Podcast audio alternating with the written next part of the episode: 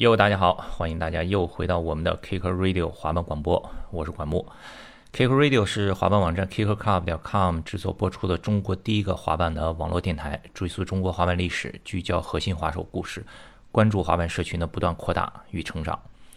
这期节目呢是英文的，呃，有一点特别，因为这期采访的对象不是一个滑手，也没有滑板的背景。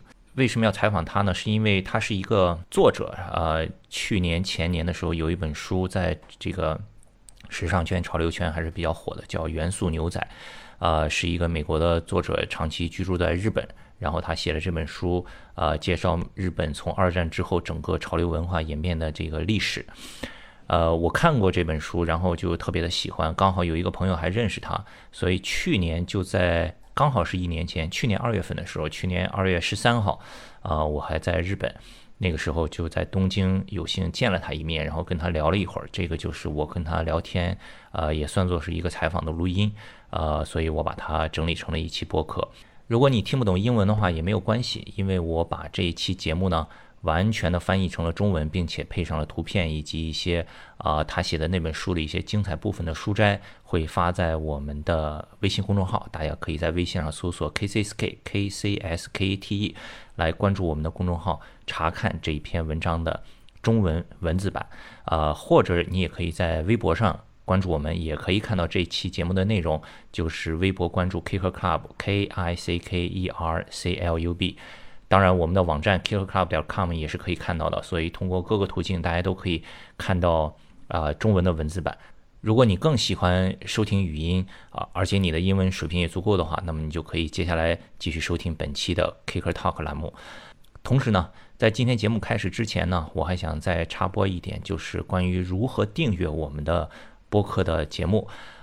呃，因为在国内有很多很多的播客平台，而且各自都是封闭的系统，所以你就选择一个你喜欢的平台就可以。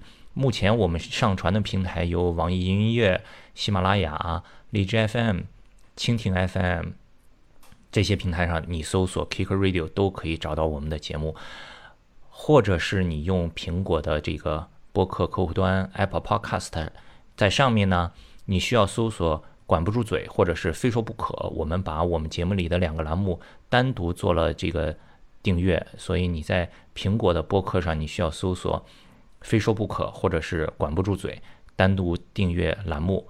呃，如果你用的是通用型的客户端，呃，如果你是海外的用户的话，那也很方便，你可以在 Google Podcast、在 Spotify 等等，呃，各或者是你用的呃 Pocket Cast 等等。各种播客软件上直接搜索 Kicker Radio 就可以订阅。好了，那么今天的节目就正式的开始。I spent uh, the whole day to read all the link on your uh, personal website Okay, okay. the interviews. Through the in- interviews from uh, South America. Yeah. Yeah, so I grew, I was born in Oklahoma, Oh. which is kind of in the middle of America, Okay. and lived after that in Mississippi and then a Mhm. city called Pensacola, Florida. So when people think about Florida, they usually think Miami. Uh-huh. And Miami's very, is at the very, very other end. And So Pensacola is more like Alabama. Uh, So it's the culture is very what we call deep south, very southern, and I it just happened that the city I lived in had a sister city connection in Japan to a small town in the Oh. Uh, that's now called Gero. Uh, that's in um, Uh-huh. uh, Gifu prefecture. Okay. So when I was 17 in high school, I went for three weeks and really fell in love with Japan and uh, decided in college to study East Asian studies Mm. and Japanese language and Japanese culture and society. And then uh, from there, had opportunities to go to Tokyo when I was uh, 19 and then when I was about 21 Mhm. uh, for the summers. And the first time I went, I discovered Japanese street fashion. Uh, And before that, I really wasn't that interested in. back back in US when you were a teenager, Yeah. you're not that into the street I fashion. was not into street fashion. I was into like wearing T-shirts from rock bands that I Oh, liked. yeah, of course. yeah, Yes. That's and uh, then and I I was very into wearing Doc Martens.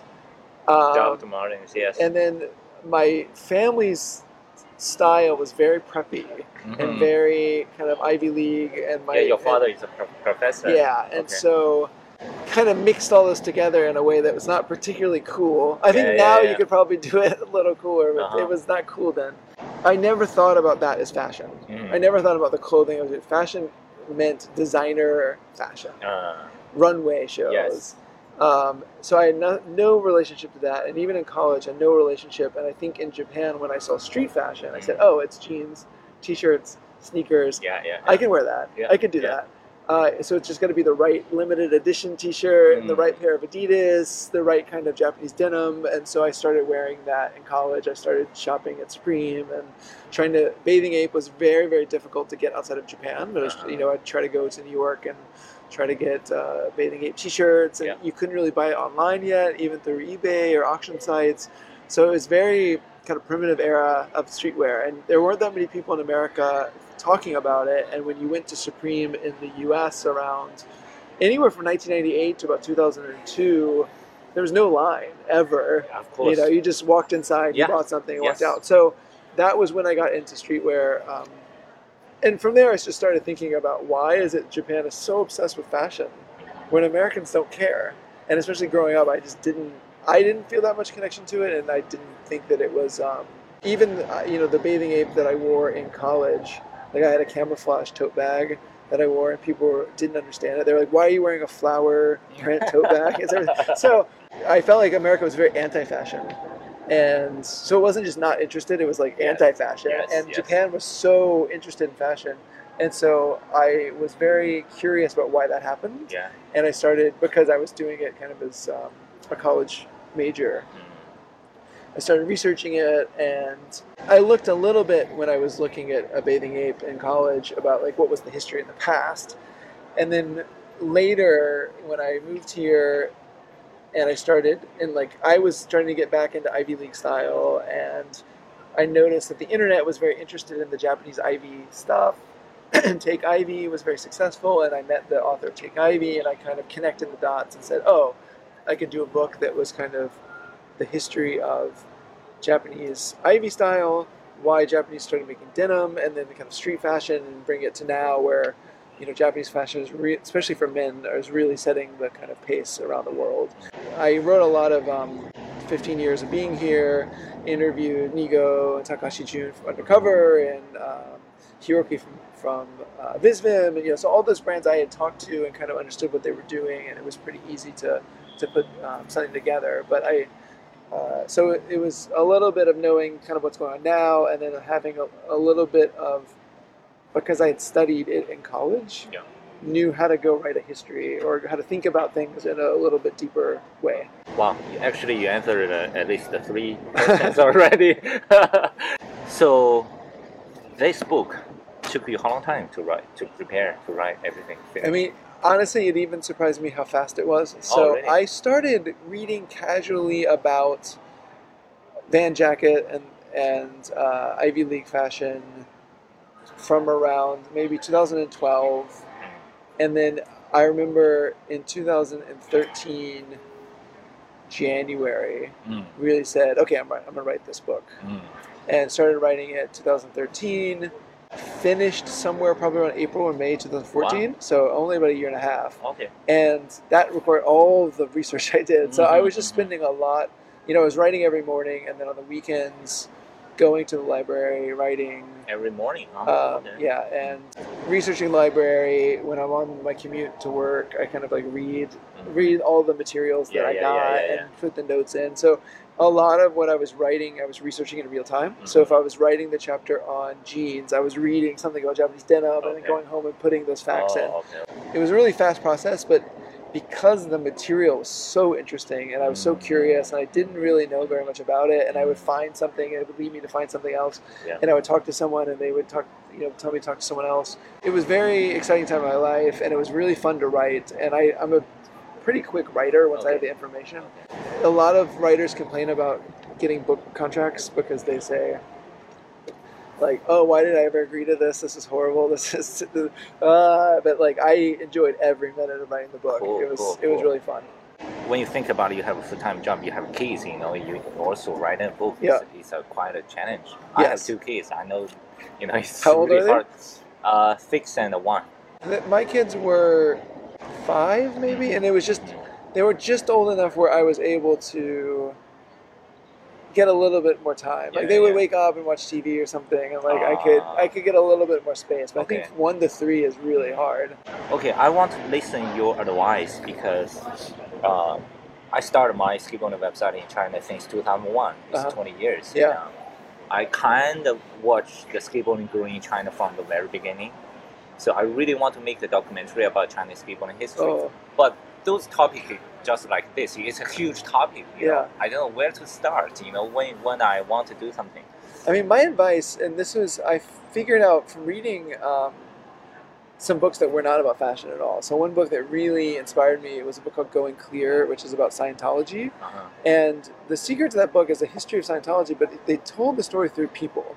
And the Oh, writer Lawrence Wright often talks about what you do is you find a person Yeah. who can tell a part of the story, picture, and you yeah. follow that person, Ah. and you tell it through their perspective rather than just telling the history. oh yeah. And I, you know, in the middle of writing Ametora, I figured that out. Like this isn't just the history, right? Every chapter should be about a person, Yeah. and that not only made it easier to write in terms of the structure, but I think it makes it much more easy to read because Mm. you care about people and Yeah, you see the world through their perspective. Yeah, yeah, yeah. The other advice I have about writing history is the reason people find history boring is because it's kind of like here's a bunch of facts to memorize. Here's what happened.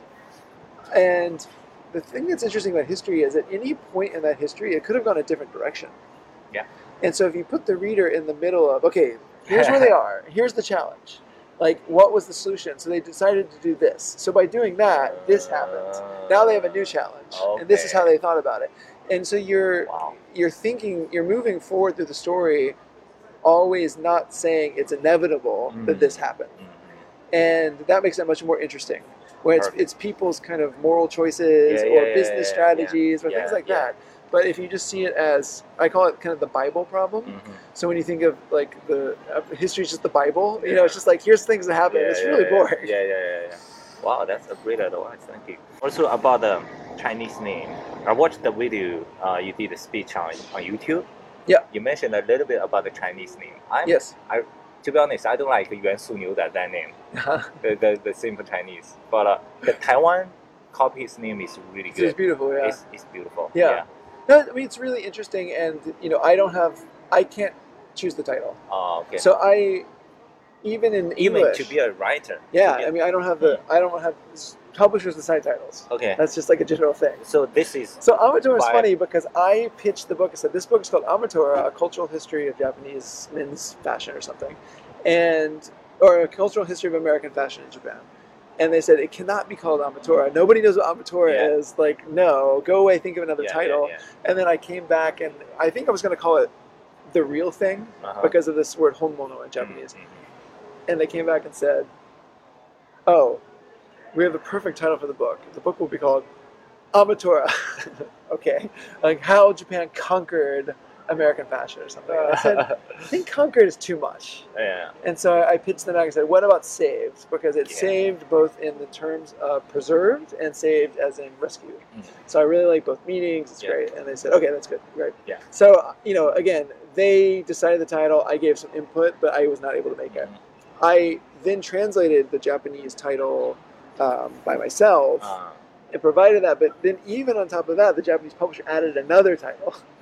So, and I, you know, I could agree to it or not, but it, it wasn't my decision. And then with the Taiwan one, I was not involved at all. uh, And then with the um, main, mainland, they came to me and said, "This is what we're thinking because American traditional style isn't known that well in Japan, in uh, China. Streetwear is, Harajuku is, jeans. I and I think it's kind of clever. I think it's um, it was a little bit shocking at the beginning, but I I now think it's uh, quite interesting and kind of funny that it's called yeah. uh, Harajuku Cowboys.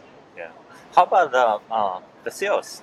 Can I ask that? I don't know the exact ones. I think the thing about book sales, I think in today's era of online video where like a viral video goes, Yeah, it's yeah. got a million views. Book sales are so low. Yeah. Or like uh, this album sold a million copies or something. Yeah, Like book sales are so much lower. Like a Like a book that is a big hit does not have that many sales. So I don't have official numbers. I, I can't really talk about it. I think I've heard good things about the sales in China. Um, I know that in Japan, because we've announced it, we've we, we've done uh, five printings. Wow. So we're on the fifth printing now. But you know, every time it gets printed, it gets printed in smaller numbers. Yeah, so, yeah, yeah, yeah, yeah. But um, but so I think it just it's I think the book has exceeded the demand, or at least lived up to it, which has been Yeah. nice. But uh, from my side, I know this book through a podcast that I'm listening for, for for a long time. They mentioned that book, and then I read it. I find, dude, this is the book.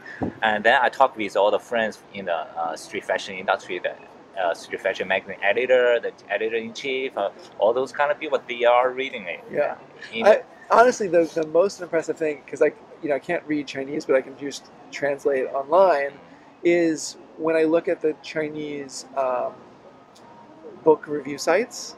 the People have written comments that are so insightful, and they've really thought about the book. And even their criticisms of the book are really good criticisms. um, I saw someone be like, he totally ignores that in the 80s they were very interested in this French style and you know something something I was like yeah that's a great that's a great point yeah, you know yeah, yeah. Um, and like I have a reason that that's not in the book but it's still like okay you, you really know the history you really read the book you thought about it cool. um, so I've been I think the quality of response I've seen in mainland China has been very good yeah. and I also just, uh, you know, when I went on tour uh, a couple months ago, every interview I did with Chinese journalists was just very, um, very deep, yeah. right? Uh, yeah. And I think, you know, sometimes when my interviews in Japan are much more superficial. Mm. And so I've liked that I can write a book about something that is seen as somewhat superficial, which is fashion or street fashion, Yeah. but that Chinese readers are very educated and they, they can see the kind of social trend part, they can see the economics, they Yeah. can see all the deep deep things. So uh, I've been really happy about that. because street fashion industry in China is booming now. Yeah. Back to the, the book because my background is uh, skateboarding. Mhm. So I I have a question in my mind for a long time. For example, when we look at the Supreme, look at the Palace, all Yeah. the all the like the most popular street fashion brand, you know, they came from street, Yeah. Back back in the day, very beginning, some cool skaters skating on the street every day with friends, and then they print some T-shirt, Right. and then step by step, right? Right. So they have the story first, then build the brand, then Right. start to sell product. Yes. But in China or in Japan, it's different Yes. right? So what makes that in China today? Because the e-commerce is so popular, like uh, people make cheap stuff. They just find a designer, it starts selling. After you earn money, you come back to build your, your story. Right. You spend money to buy story. Right, right, right. Yeah. Yeah, I mean, okay, so first of all, skateboarding is not organic to these places, Yes. right? It had to be introduced. Yes. So anything that is introduced automatically, you it is much harder to have a story. Um, whereas skateboarding was not, it was not invented in the United States uh, by some big company, right? So obviously, like the maybe in the '60s or '50s, like the skateboarding fad, Mm. like was a big company thing, but when it started, you know, uh, Dogtown and that era, really organic, right? Coming out of the surf culture, and it's been organic since then. And the brands that people were into were generally brands that they were making themselves or related to the shops. So it, you know, it came out of something. Well, it, you know, in China and Japan, it has to be brought over on an airplane. And so from there, it's very difficult to say, okay, here's an organic thing because the first time people are seeing it isn't f- seeing it somebody do it over there. Mm. It's seeing it in a magazine being reported on in the United States Yeah, as a yeah. hit trend. yeah. So hey, there's this really cool thing called skateboarding. You should check it out. And so then it's then brands can kind of like know that information and put out a product into the trend that's already been created in the US. But that there's no way that company can have a story. So it's just kind of structurally impossible for it to go the other way. Now, you could at this point you could start a small kind of skateboarding scene have your brand kind of bubble up to the top so that's possible the reason i think in japan with streetwear was that hiroshi fujiwara was popular first Yeah. right he was popular for he was very very on trend he was the first kind of hip-hop dj he basically brought hip-hop to japan he was in the magazines he was iconic Mm. So when he started the first streetwear streetwear brand, and he was really from that world, like it was organic. But when he started it, then it was cool because he was doing it. So it's not cool because streetwear is cool. It's not cool because Ah. skateboarding is cool. It's cool because he's cool. Yeah, yeah. And so then his friends and his people started making brands, and they were cool because he was cool, right? and so it, you know it is much more top down because it's not responding to some sort of organic movement. The other thing in Japan in general is that fashion is all, often very disconnected with some kind of activity anyway. So if you think Ivy League fashion in the U.S. was what kids at Ivy League universities wore, but like you don't really have that style here. Uh, it's you know it's brought, it's just sold as fashion. Streetwear sold as fashion, not what kids are wearing while skateboarding, etc. So it's less about the nat- national character of the Chinese and the Japanese, and much more about the particular structure, economic and historical, in which it was introduced. Even you know, Popeye introduced to people, "Hey, go surfing, go skating," Yeah. but it was from the perspective of we're a fashion magazine. Yeah. Go, we're a fashion magazine. We think it's cool if you go skating or go surfing. Not, it's a sports magazine saying it's cool if you. It's fashionable also. Yeah. It, the direction's different. Thrasher has J- Japanese version, but uh, it's also not a sports magazine. Because I mean, and also if the point of a magazine is not a community newsletter, the point of a magazine is advertisers want to sell product, so they make a magazine. Yes. But but again, you're teaching a bunch of kids who are going to learn how to be skaters from the magazine, not from watching their brother do it. Mm. I mean, when I was even in Mississippi, my one of my really good friends' older brother became a skater, kind of overnight. Like age 16, he and three friends decided they were going to be skaters, and they all like shaved their heads, Oh. bought skateboards, and were wearing Vision. Like they didn't get it from a magazine; they got it from like hearing about some cool thing Yeah. somewhere. You know, it was it's, it was a really weird, dangerous thing to do. It was like a Mhm. rumor around town. You know, those kids are now skaters. You know, it wasn't just like an accepted fashion. Okay. After a long time living in Japan and did this, uh, so much research of the fashion uh, industry in Japan, do you think Japan is a creative country? It's a creative country. Yeah. So that's a really great question because uh, I absolutely do think it is creative, and it's just the way that it approaches creativity is different from the Western standard. And the Western standard is the idea that creativity is a like expression of self and uniqueness and like your own deep soul or something. Yeah. Also, is kind of a myth. The Japanese way of creating is much more about that there's a kind of perfect way to do something, and you learn as much as you can to get to that perfect thing. Mm. And as you develop, as you develop, and you learn all the techniques, you're going to find, oh, there's a little bit of places I can make improvements. Uh-huh. And then you can make improvements and push in certain directions. So the end result is that you may create something new, but it's a really long process. yeah.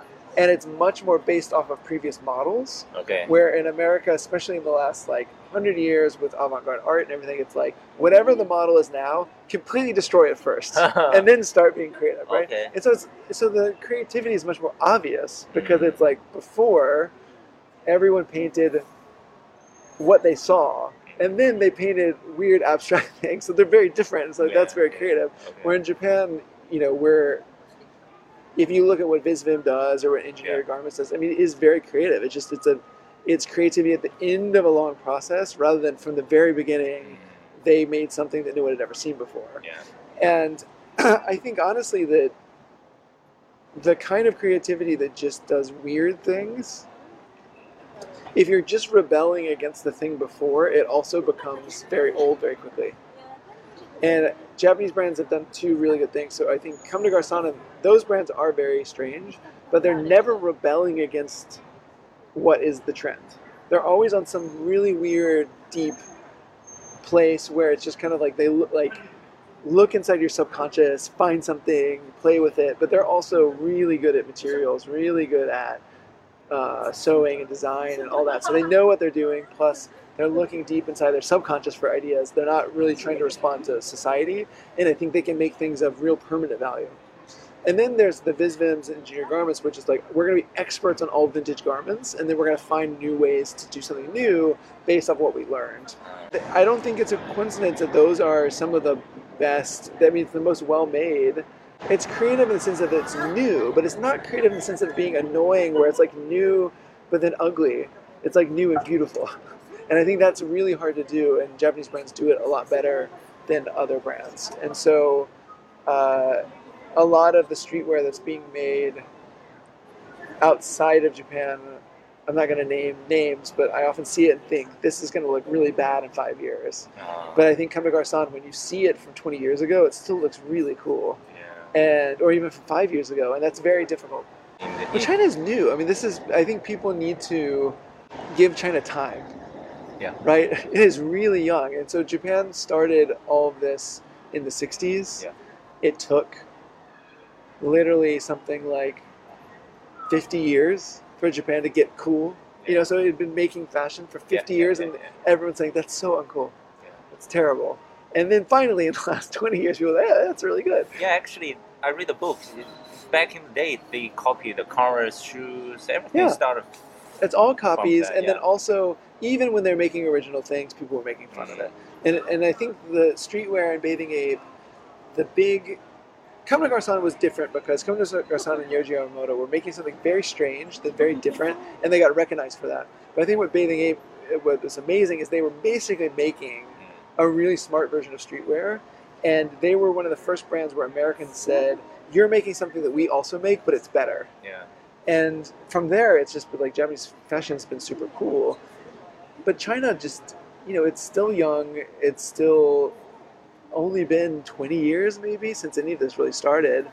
And it takes more time but it's not going to take 60 years or 50 years. It's going to mm. take a lot less the more that china's main position moves up in the world i think all the culture will come with it and the status and the um, image and the kind of honor and glory and all those things will go with it as well. So it's it's a it's the beginning of a process. Cool, cool, cool. Yeah.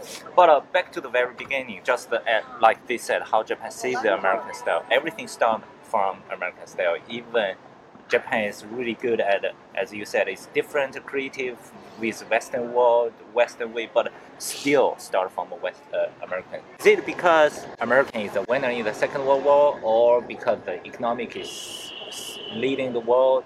If you look at what the model was for clothing before World War II, it was very much more British. Yeah. So wearing suits Oh. that are a little bit more kind of British style. And the hairstyles that were popular were very British, and everyone's kind of looking to, to Britain. So after the war, I think what people what people thought before this book, when I really want to kind of prove to be wrong, was there was this idea that because Americans won and Americans showed up, everyone started copying American style, and then this just happened. What I wanted to show was there's there was about a 20 year break where people kind of went back to what they were wearing after, before the war, Mm. and they weren't copying Americans. So a couple of people kind of in the black markets were wearing jeans. Maybe they saw Americans and said that's kind of cool. America as a thing became cool. American pop culture became what inspired people. Uh, But until about the mid 60s, no one was dressing like Americans. And what it took was uh, Van Jacket, this brand, uh, to intentionally say, we're going to create a market for young people. We need a style to do it. The only style that we can think of that works is Ivy League style. uh, So we're going to make Ivy League garments. And then they sold it as this is what's cool because America's cool, and it worked. But it wasn't because there was an organic movement towards wearing American clothing. It was because this one brand was very successful at convincing people to wear this one style.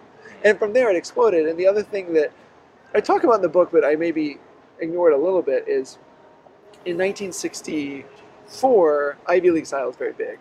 In 1965, 1966, there's a continental style, which is Mm. European, also gets Mm. very big. mm, And then mod style, which was very British, got very big. So by the mid 60s, you had kind of all three happening at the same time. It's just the difference is those two went away, and then Ivy comes back, and Ivy keeps going, and then Popeye is based on California.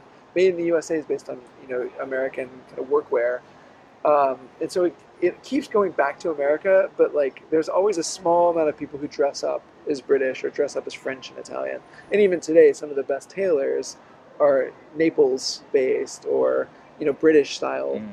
I think the difference is those styles are seen as suit styles and very adult, and what American style had was that it was casual.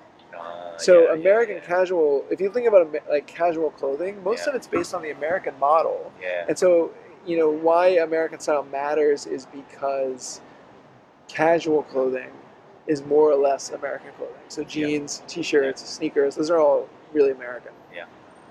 Cool. Thank you. Great. That's it. Thanks for your time.